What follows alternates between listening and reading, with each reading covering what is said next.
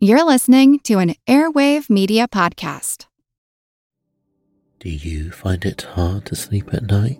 Then the Sleep Cove podcast can help you. Hi, I'm Christopher Fitton, the voice and clinical hypnotherapist behind Sleep Cove.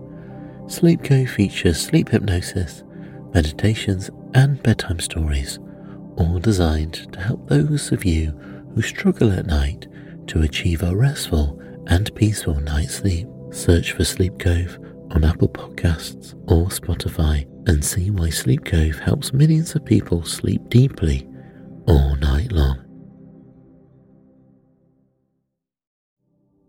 Do you find it hard to sleep at night? Then the Calm Cove podcast can help you sleep deeply all night long. Calm Cove has deeply relaxing meditation music and ambient sounds like ocean waves and crackling fires. All of our episodes are designed to help you relax and to fall asleep fast. Calm Cove is brought to you by the team behind Sleep Cove, the sleep podcast that consists of spoken word hypnosis, meditation, and stories.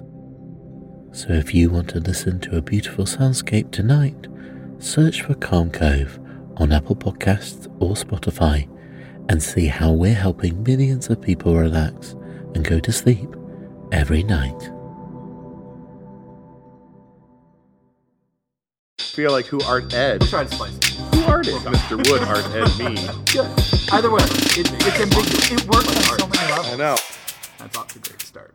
Welcome to Who Arted, where we explore visual arts in an audio medium. I'm your host, Kyle Wood, and today we're going to be focusing on Claude Monet. In 1874, the Impressionists were frustrated. They had been painting and submitting their work to the annual Paris Salon for years, and they were pretty much always rejected. When any of their works were displayed in the salon, they were ripped apart by critics who expected to see work that was more polished and sophisticated. They wanted brushstrokes so finely blended they disappear. They wanted to see what they deemed to be important subjects, like portraits of historical figures, religious or mythological pieces that would enlighten the viewer by bringing the stories to life. The Impressionists did the opposite. They focused on everyday subjects. Their work was bold and colorful. One of the signature elements of the Impressionistic style was the unblended brushstrokes of myriad colors. Of course, they weren't calling themselves the Impressionists right out of the gate. That name was given to them after the 1874 exhibition. Monet and Degas were primarily responsible for organizing the show. Many of the artists who would go on to become some of the biggest names in the movement exhibited in the show, including not only Monet and Degas, but also Pissarro, Sisley, Renoir, and even a young Cezanne. The way it all came about was Monet just happened to know a caricaturist and photographer named Nadar who had a big open studio space on one of the main boulevards in Paris. They used that space for the exhibition, but it was a huge flop.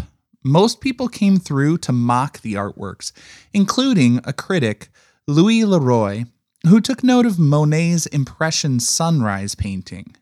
In Leroy's review, titled The Exhibition of the Impressionists, he talked about how unimpressed he was with Impression Sunrise, saying that wallpaper in its early stages is more developed than Monet's painting.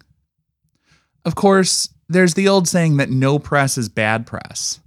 These types of scathing reviews publicized the show and got people curious about the works critics found to be laughably bad.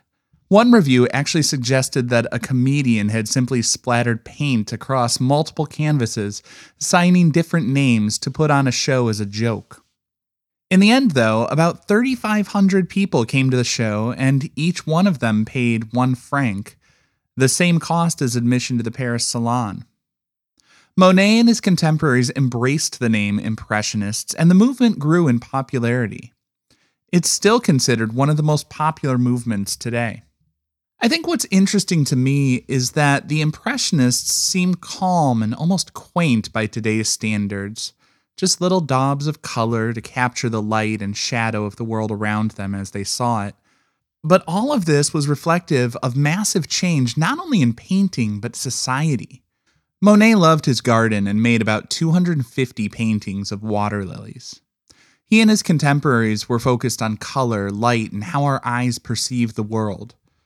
But I would say technology was also central to the development.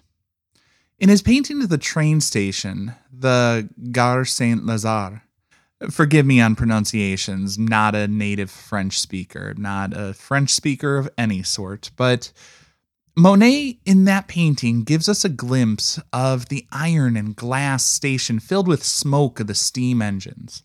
One critic wrote, quote, Unfortunately, thick smoke escaping from the canvas prevented our seeing the six paintings dedicated to this study.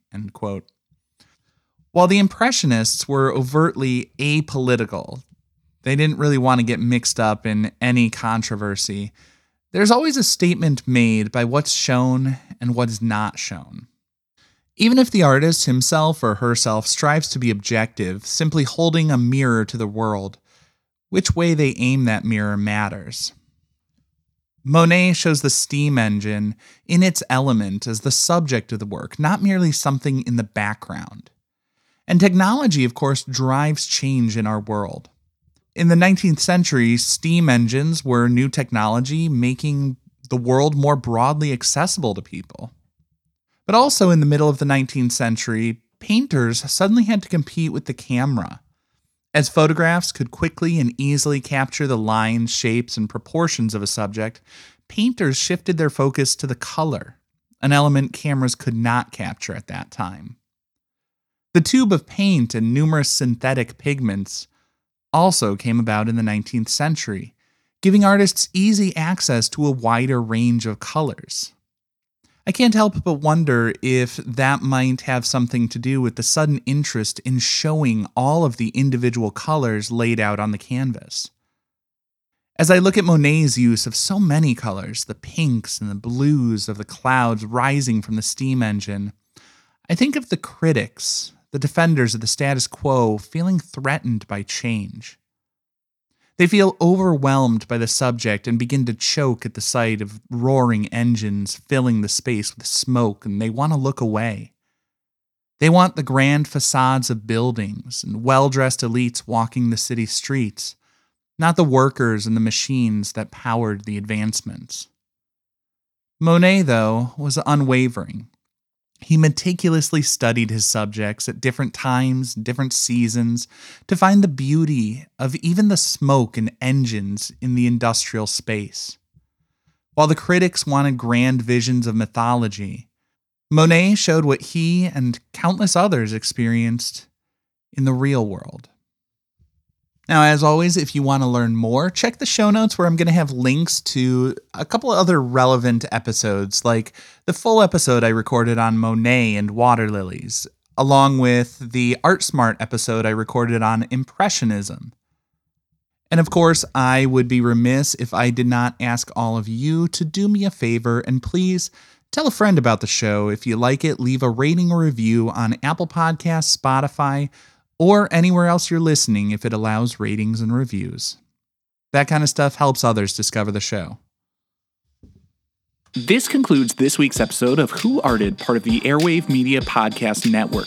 If you found this tolerable, please leave a rating or review on your favorite podcast app. You can find images of the work being discussed this week and every week on social media at Who Arted Podcast on Twitter, Instagram, and TikTok, and of course on the website whoartedpodcast.com.